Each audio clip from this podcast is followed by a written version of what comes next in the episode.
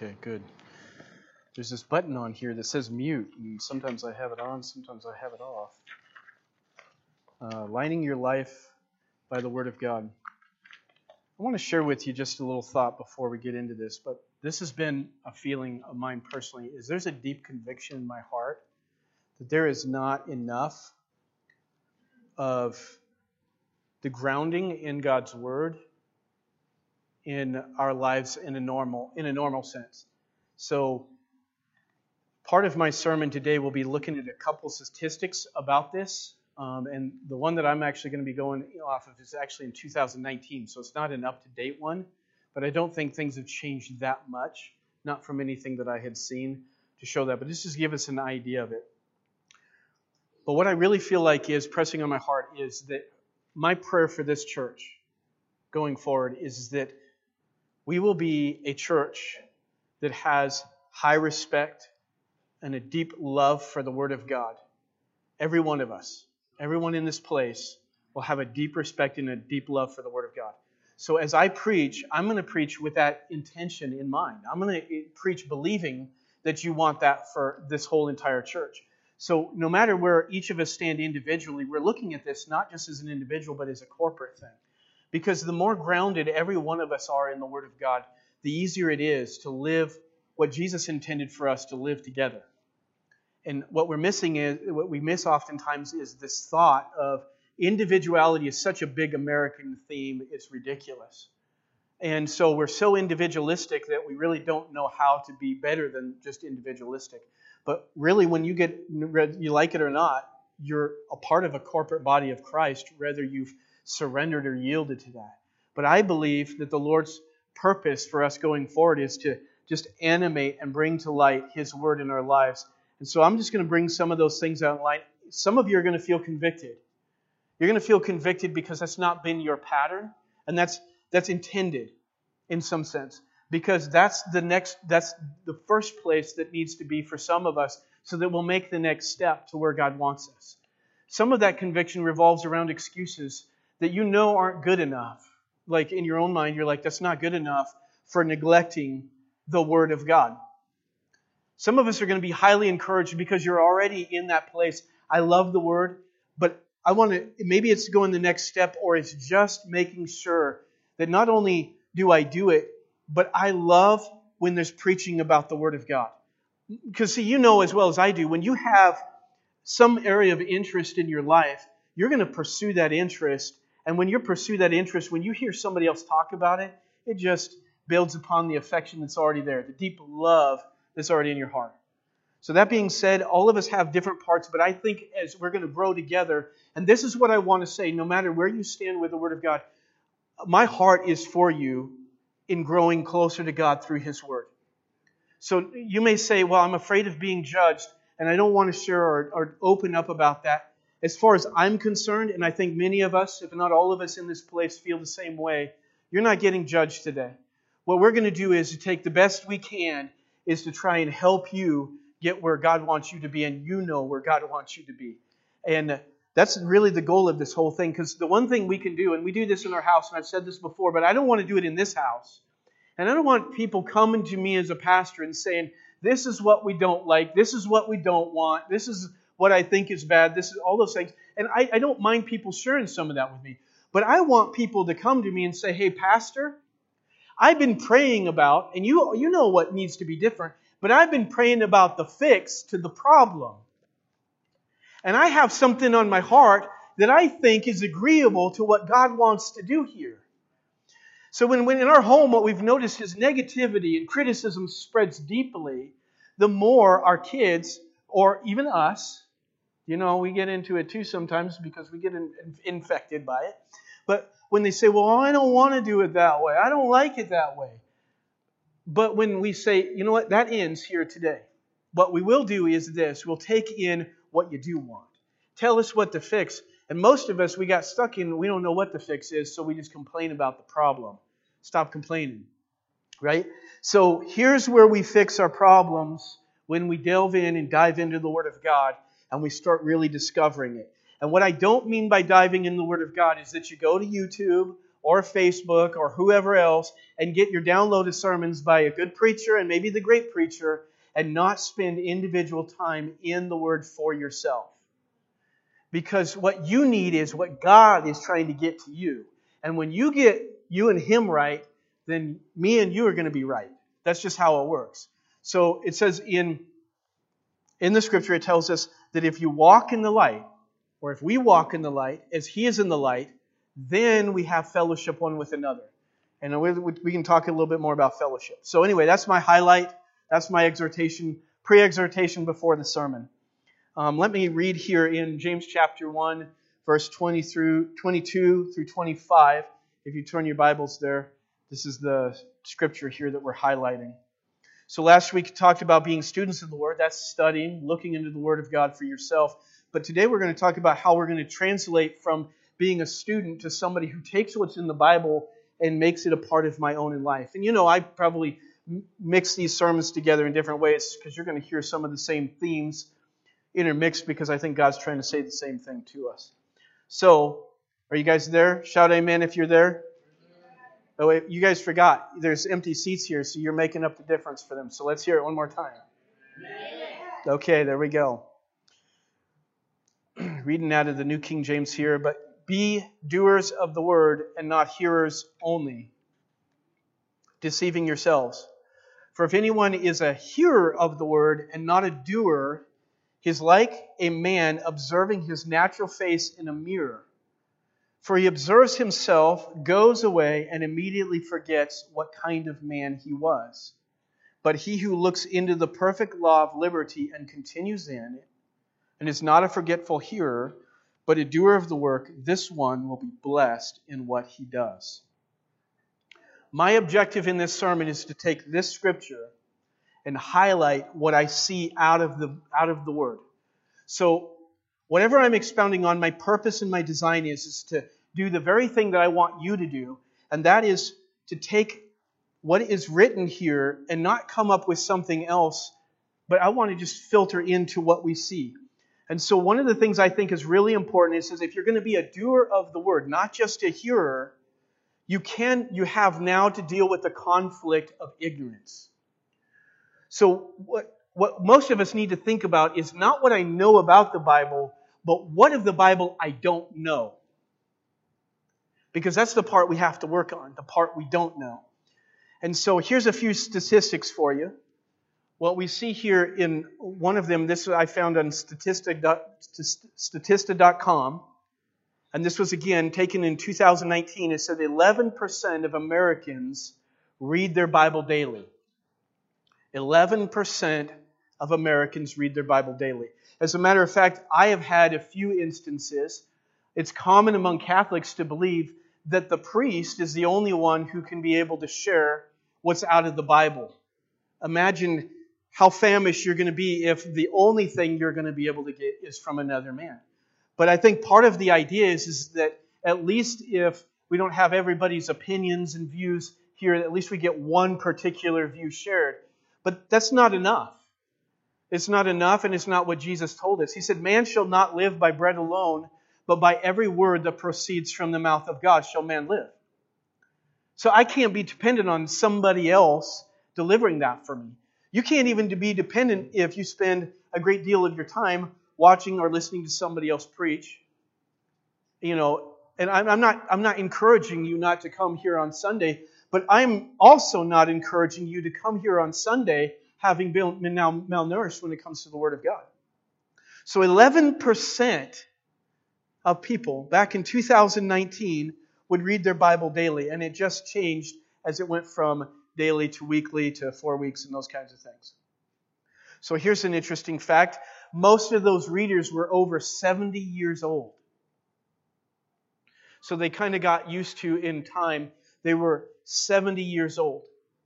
But what's also interesting is that 56% of those asked in 2019 that they had an interest to read the Bible. So 11% out of 56%. 56% say, I'm interested. 11% of those who are interested do it. What I want to point out there is simply this.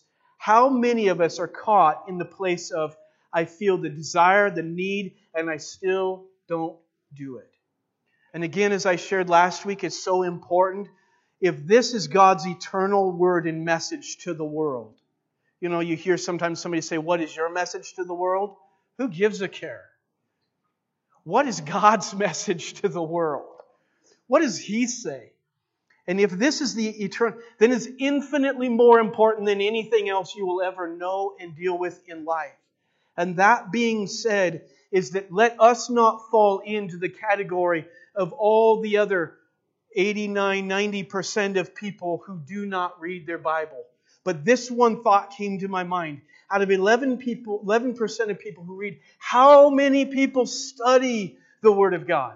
So it's not just that you read it, that you dive into it and you study and glean the actual meaning out of the Word of God. And when that really hits me, I think about this. So here's something I want to share with you. Something I did, this was kind of recently. I took a time a long time ago. I can't remember. I think it was, I wanted to read the Bible in a month. That was a while back. But recently, this was one of the thoughts that I had, was what if I wanted to read the Bible in 6 months? Because most people try and do it in a year. This is what I discovered. I believe, if I remember right, it was 1,189 chapters within the Bible.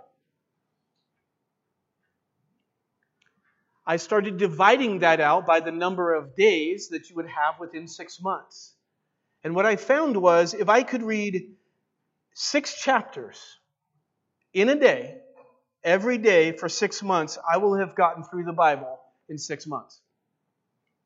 So then I actually took time, and this was just me getting an audio version of, and I was listening to the audio version and following along.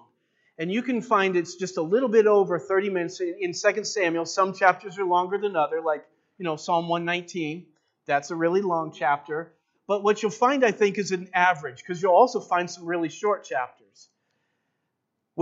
So I think that fits an average. So as I was, in 30 minutes, I had an audio version at normal reading pace, read 6 chapters to me, just a little bit over 30 minutes, 30 to 40 minutes. What does that tell you? Most of us could be through the Bible in 6 months. Most of us are planning to do it maybe in a year. 6 chapters, not 6 verses, 6 chapters. Well, what that did for me was kind of bring some things to light. And I was like, so you compare this, you know what I'm talking about, right? Because it used to be that we do this. And we still got people doing this, but we do this. And tell me you don't spend 30 minutes a day doing this. And if you're not, then I think the other thing we could address is that maybe we're putting a lot of time and effort into work. But what I'm trying to say is this: if it only takes 30 minutes to read through that much of the Bible, if that's true, then wouldn't it reason that in an hour a day, if I spent in the Bible just gleaning from the Scripture and reading it, that I could have it read in 3 months? Now, go ahead and check it. Fact check it, come back to me and see if I'm right. I'm sure I'm not that far from it. But that tells me the greater deal of the population, and even could be the population of the church, is absolutely ignorant of how little time that we actually spend in the Bible. Because we think that being able to read the Bible in a year is a big thing. And for some of us it is.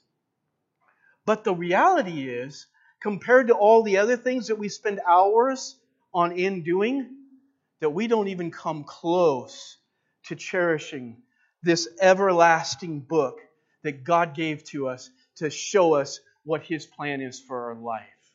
Wow. Man. Thinking of it like that changes the whole context for me. And I hope it does for you. I hope it's like, is that for real? Can I really spend now? Here's the difference. If you start studying the Bible, it's going to take you longer to get through it. But just reading alone is most of what we're trying to tackle. If I could get this church, this size, to just be studious about reading the Bible, I will have done more for the ministry of Jesus than so many others that we preach day in and day out. If I could encourage and build your hearts to long to just, you know what, if that's true, that's going to be me. That would be fantastic. And I would love what the Lord has to say for that when we meet Him face to face in eternity. So we deal with here this conflict of ignorance, and it's huge. It's big time huge. And I don't ask people on a general basis, how much do you read the Bible? I don't give them these facts when I do. But I think that some of us could be encouraged with it. Again, I said conviction would come at times. And maybe this is your conviction here is. And I just want to imagine here, one day we're going to all stand before the Lord.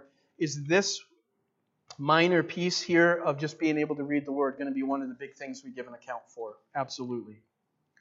So then we see here in John that if we're going to be James, if we're going to be doers of the Word, we can't be ignorant of it. You can't be ignorant of it.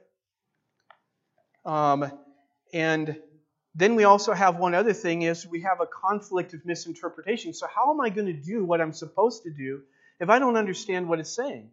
I don't understand what the intention or the design of God behind His Word is. And I hope in the next few weeks that as I share with you that you're going to begin to capture a little bit more of, maybe some of us are there. I'm going to just say I think as a whole church, we're going to glean and be blessed by. If you have something to share along those lines, share it with me. I'll invite you up as a part of our time together. Now, part of this is, Caleb, I want you to get ready because I'm going to have my son up here in a minute. But we talk about the misinterpretation of it. Well, most of the misinterpretation. So when I worked in the salvage yard in Walla Walla, we had all kinds of equipment. But as you guys know, we didn't have good working equipment. And if we did, it was a great day to be able to spend one day working with the machine and not having to work on the machine. But what I found was this. I wasn't a mechanic. But what I did was this. I learned that if I would look it over very carefully and study everything roughly where that problem was, most of my problems were solved by observation alone. So I would say here is most of our problems in the same way it applies to the Bible. So if we could just take time to familiarize with the Bible, we would come and solve most of our problems. Marital problems would go down the tubes. Relational problems at work go down the tubes.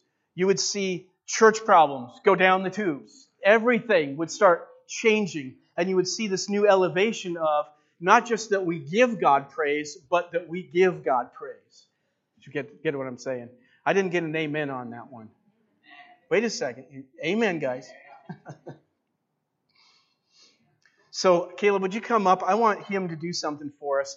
My first thought is memorize. I'm not going to ask you guys how many of you memorize the Bible, but I want him to be an example of how wonderful memory can be. And so he doesn't usually say it at the same speed that we do, but I think he's going to try and say it in a speed that you guys will understand. But he's going to do you're going to do Psalm 1? Yep. Okay. Blessed is the man who does not walk in step with the wicked. I'm going to put it up closer. Blessed is the man who does not walk in step. That's all right. I go through this all the time. Okay, can you flip it for him for the... He's going to have to take it off the sermon for a second. Okay. This may change to the court, doesn't it? I think you're good. Okay. Blessed is the man who does not walk in step with the wicked, or stand in the way that sinners take, or sit in the company of mockers, but whose delight is in the law of the Lord, and who meditates on it day and night. That person is like a tree planted by a stream of water, which yields its fruit on season, whose leaf does not wither. Whatever they do prospers, not so the wicked. They are like a chaff that the wind blows away. Therefore the wicked will not stand in judgment, nor the sinners of the assembly of the righteous. For the Lord watches over the righteous, but the way of the wicked leads to destruction. Okay. Blessed is one who does not walk in step with the wicked, or stand in the way that sinners take, or sit in the company of mockers, whose delight is in the law of the Lord, and who meditates on it day and night. The person is like a tree planted by a stream of water, which yields its fruit on season, whose leaf does not wither. Therefore the wicked will not stand in judgment, nor the sinners of the assembly of the righteous, but the way of the wicked leads to destruction. Put your hands together for that. Okay, you can give me.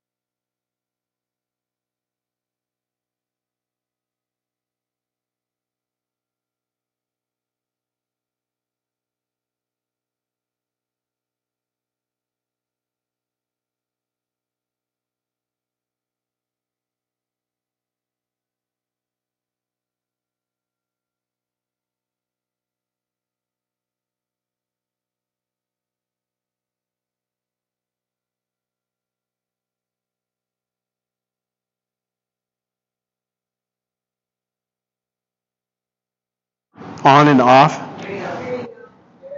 Oh, I guess that was that mute thing. So you guys are going to miss that. If you go back and listen to the sermon, you're going to miss that. But at least you got Caleb there. That is amazing. So here we have this, that we might not sin against God. So our conscience has to be subject to something.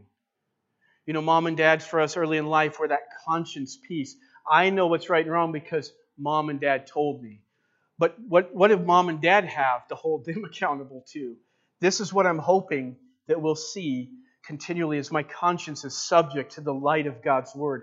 Why do I feel this is grievous and wrong? Why is it sin for me to go get a divorce, so to speak, under the circumstances that I am? Is because Jesus said.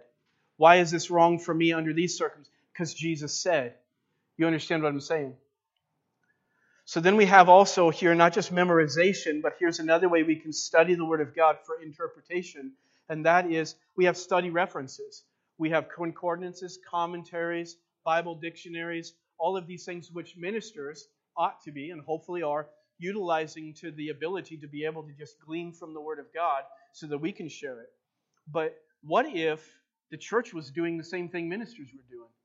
That would be phenomenal. Everyone would be equipped to be able to share and teach the Word of God based on those things. So how many of you know of those references? When I say concordance, how many of you are aware of concordances? Awesome. How many of you are aware of Bible dictionaries? Amen. How many of you are aware of commentaries? So we have a great percentage of us here that do. Those are all very good and helpful resources for studying the Word of God. The other thing I would like to highlight is something that I waited late in life to start doing, but it's journaling and or some form of writing.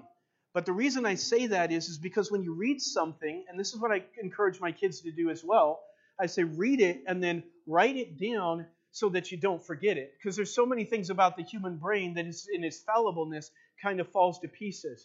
But we don't lean on the human brain when we write it down. And so then you can remember it. That's one.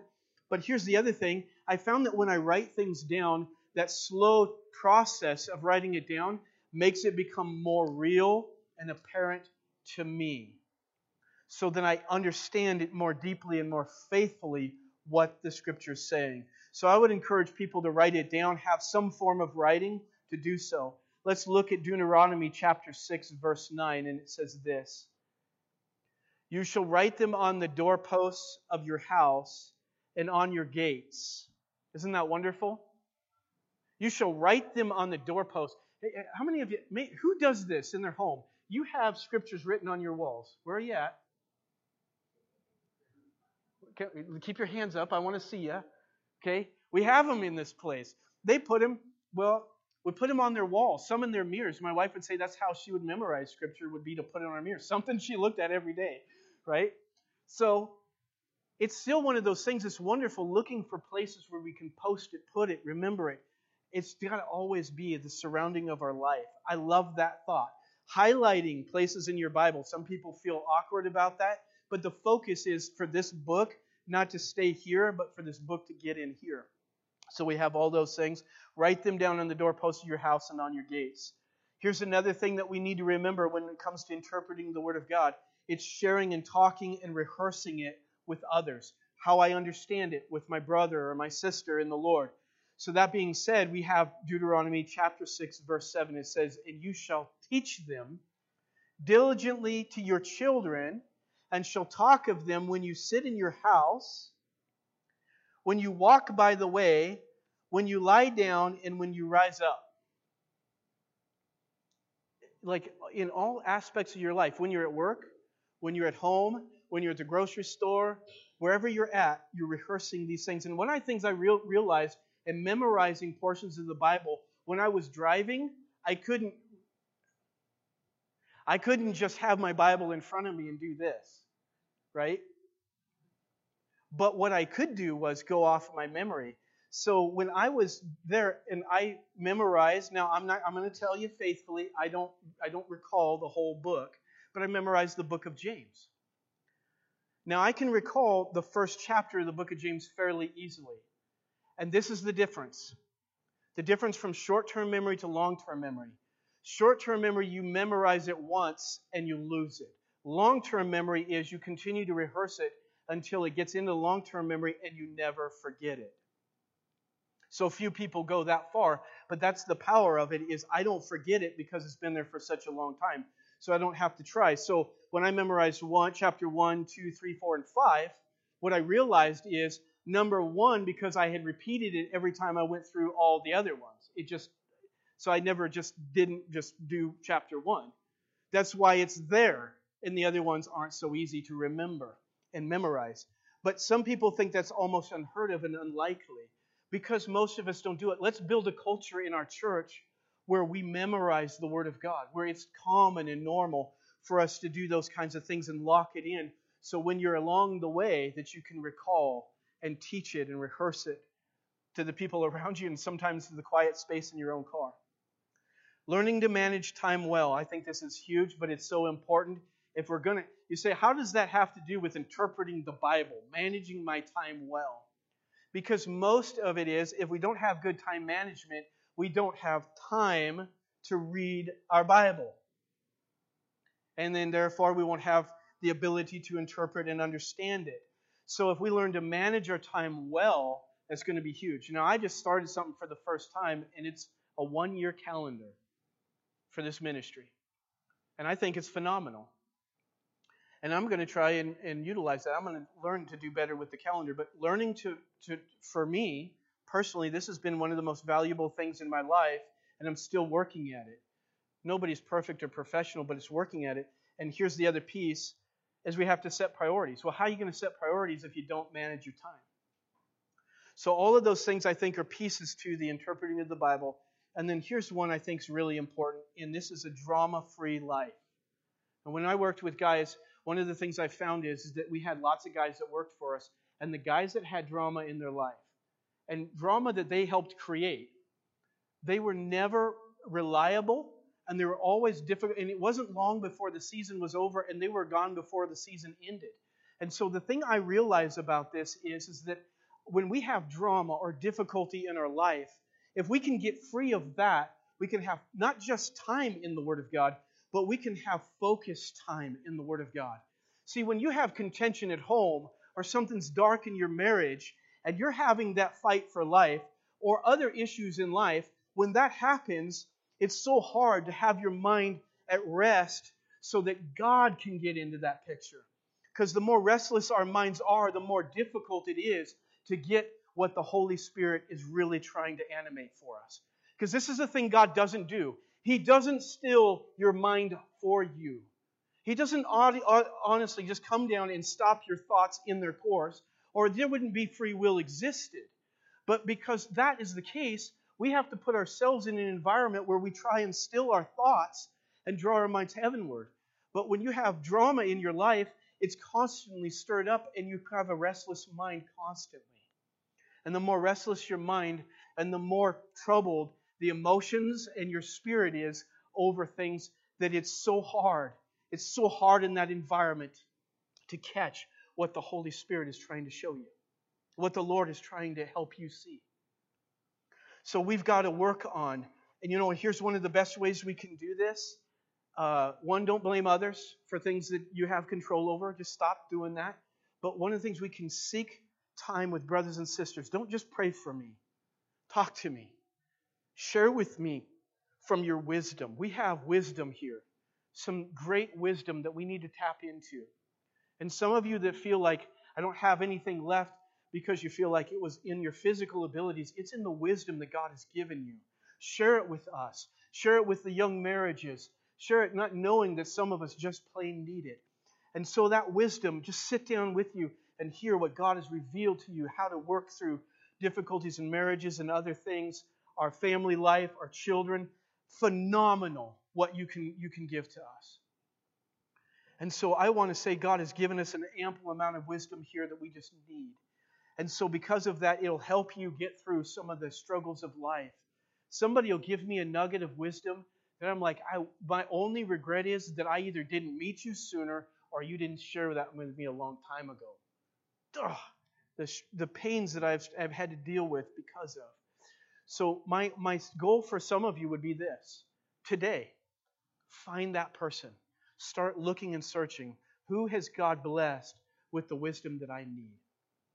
And when you start praying, Lord, show him to me, you might find that he'll get into you really quickly.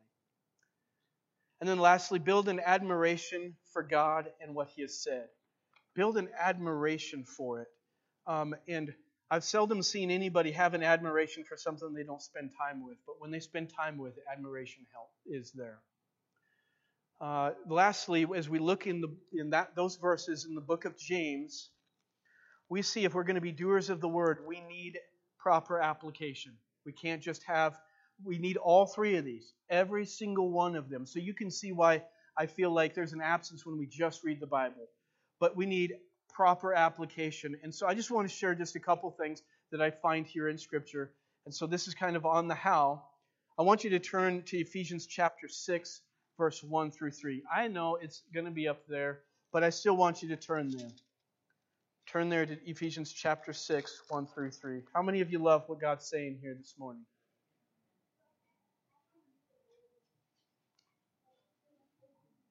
I just took this one scripture because I see it fits exactly what I think the Lord's trying to show us here. If you're there, say hello.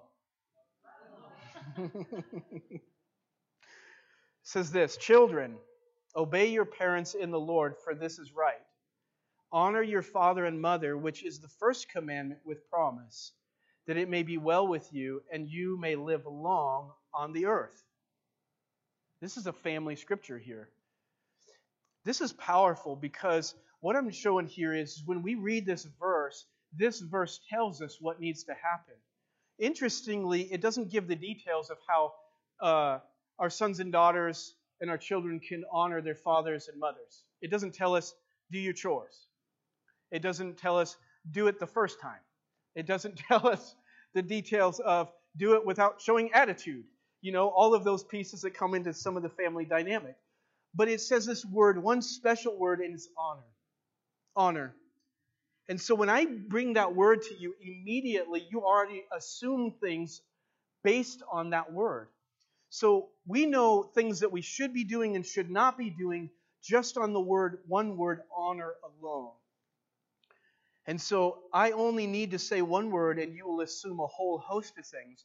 It should go with it. So if you read this verse in Ephesians chapter 6, verse 1 through 3, what you'll notice after this verse is what Paul thought about it.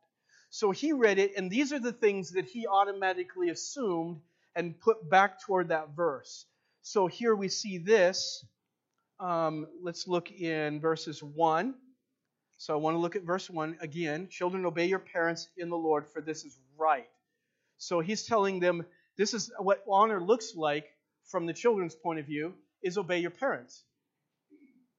Well, that's a big piece for our lives growing up, is this is how I can, as a child, as a young person, this is how I can honor God and embrace what he said in his word by just obeying my parents. Now, here's another one I thought was interesting. If you'll look here in verse 4, and you fathers, do not provoke your children to wrath, but bring them up in the training and admonition of the Lord. Paul is linking this back to that verse. And what we miss sometimes is, if it was for my kids, it wasn't for me. But why wouldn't it be for you? Because all you're trying to do is sow into the very thing that you want your kids to adapt to. Now, I'm a dad, and I want this for my children. So I'm realizing this is essential for me to work the same ground that I want God on. And it's absolute insanity to suggest that my children should do what God wants while I do things in my actions and choices that compel them to do otherwise.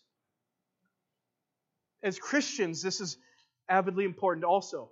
So that being said, when we really put it together, God has this whole picture in mind when he gives us one verse. So one last thing I want to bring out in this verse 5.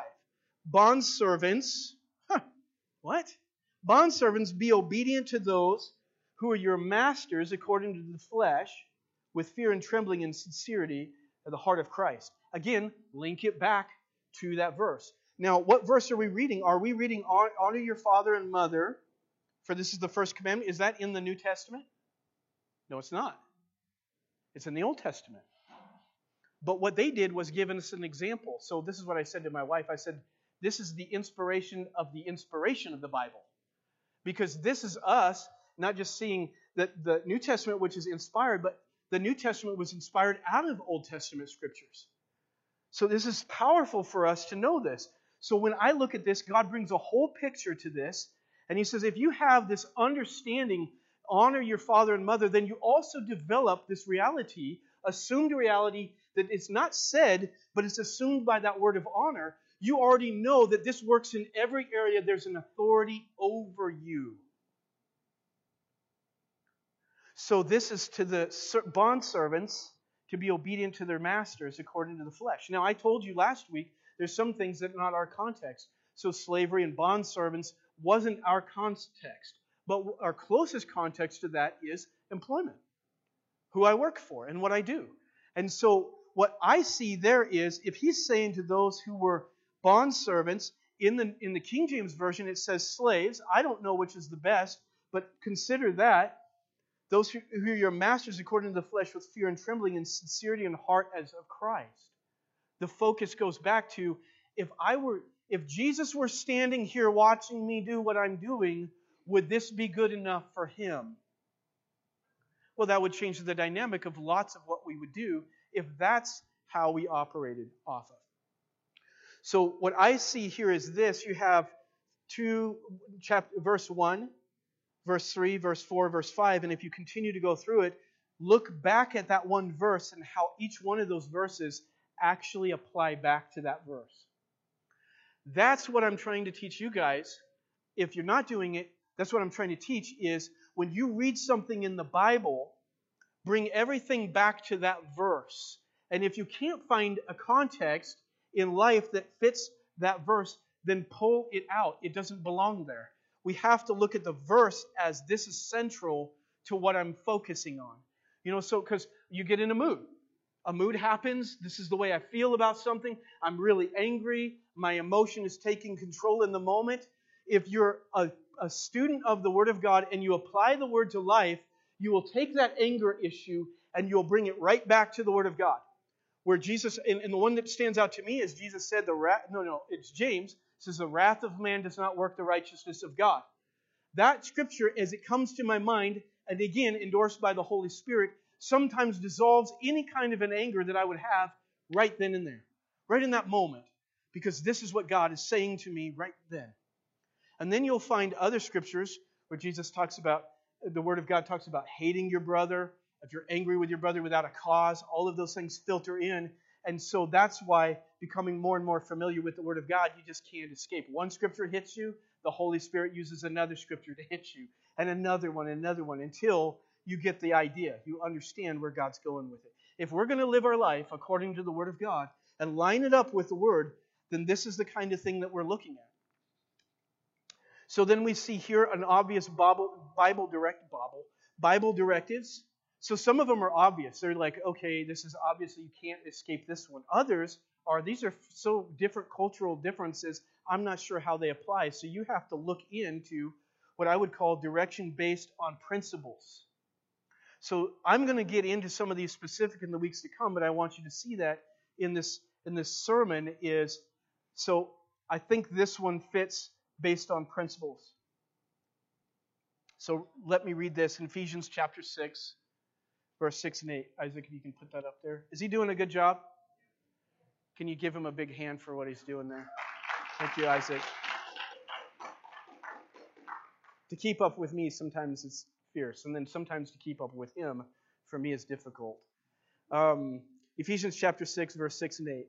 With good will doing service as to the Lord and not to men, knowing whatever good anyone does, he will receive the same from the Lord, whether he is a slave or free, not with eye service as men pleasers, but as bondservants of Christ, doing the will of God from the heart. What you notice there is a principle. He's not telling you how to do this. He's not giving specific instructions on what you do in these situations. All he's doing is simply this. He's giving you a principle, and from that, you already have ideas and thoughts that come into mind. It's pretty obvious that my boss does not want me to cheat on my time card so that I can get more money because I feel like my family could use it. You understand where I'm going with that. The obviousness of, if I'm going to do this as unto the Lord, it's like He's always watching me. When that changes, your direction in life changes based on not seeing God looking at you, then before you know it, you will have all kinds of things that you know morally are wrong, but yet you still do them. But then the other piece of the hang-up is, we want Jesus to say when life is over with, "Well done, thou good and faithful servant. Enter into the joy of the Lord." So the bigger complication that I find is this harmony between grace and life. And what I find is that there's lacking in so much of what we talk about, this piece of grace for life. So what we find is somebody oftentimes will talk about their failure and how God has loved them. And I don't have a problem with that. But what I struggle with is how much of this is because at heart we're not taking in the Word of God so that we would live the way He wants us to live. And because of that, we find ourselves constantly stumbling because it's more of a heart issue with you than it is a forgiveness issue with God. And so our need in our culture, in our Christian lives, have to come to the place where purity becomes the natural product of our time spent with the Lord. Because they that are pure in heart shall see God. So what we have is this, I sense that we have this huge difficulty of people are way over here on the left side.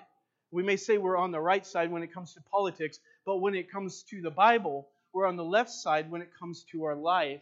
We're on the right side when it comes to our belief. And so that's what we have. That's why I say there's a dynamic to faith that we're missing, because faith produces in us an ability to walk with God. Because the moment we actually trust the Lord, the Holy Spirit can work through that. But when we're not trusting the Lord, we find this weird dynamic of, it's like God's not in my space. God's never there to help me. He's not there to work through these things in my life. And really, there's other underlying issues of the heart that the Holy Spirit starts to deal with. And if we catch what God's message is to us, we'll find that there's things, elements that we've not surrendered to the Lord. And until we do, this peace really doesn't happen. So, again, the principle here. And then lastly, here's the leading of the Holy Spirit. Because you and I could have the Word, we could have the principle, but you and I wouldn't do very good without it if we didn't have the Holy Spirit to continue to manage our life. So here's what I see as a father to my children. I see there's times when definitely you don't want to do that today, do you? You're just not wanting to do it. You're not in the mood. Yesterday was great, but today is not the same day for some reason. And so I'm acting on my sons or my daughter in such a way as to kind of persuade them, but not force them into compliance. And you know, if you've been, all of us have been parents, that's hard to do oftentimes. But the reality is that we want you to get to the place where your heart is intended in this. But without you acting on your, now, think about this, without you acting on your children, especially at young ages, how much confidence do we have in this place that they're going to do well without us? They're going to guide their life well without us. So that being said, I want to just say this. That's why we need the Holy Spirit. Because you're no better. You're no better at doing this. He's the one that kind of seals the deal, brings the conviction in. And we do our part. God does His part.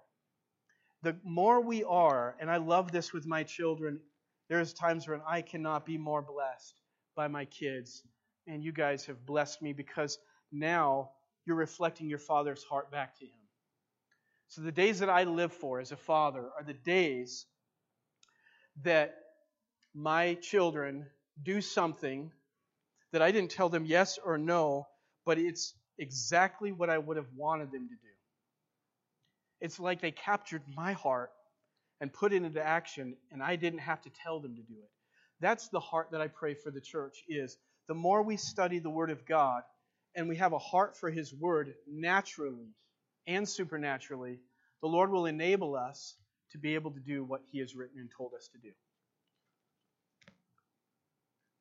That's the end of this sermon. What I want you guys to do in this moment is take a moment to reflect on your personal lives. I want you to take a moment. I'm not asking you just to come to an altar and make a confession to the Lord. We have it as an open place because this is the time when God wants to just bring things together in our hearts. But I want you to consider something here is sometimes the peace that we're talking about is the peace of what you're going to do after service, what you're going to do going into this week. So when I take the Word of God into my life, what I'm going to do with that peace. Do you understand what I'm saying?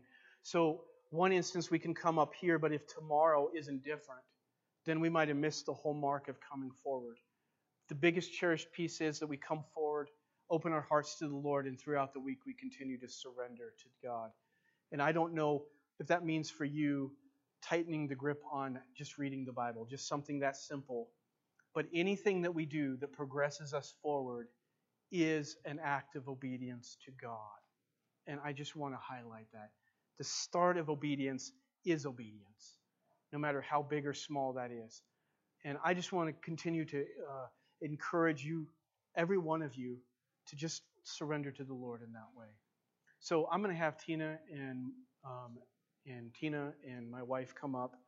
And as they sing, I want you to take that time that the Lord's been on your heart to come before Him and bring that confession to Him. Share that with Him. Open your heart to Him. But whatever we do in this service, just let the Holy Spirit touch your heart.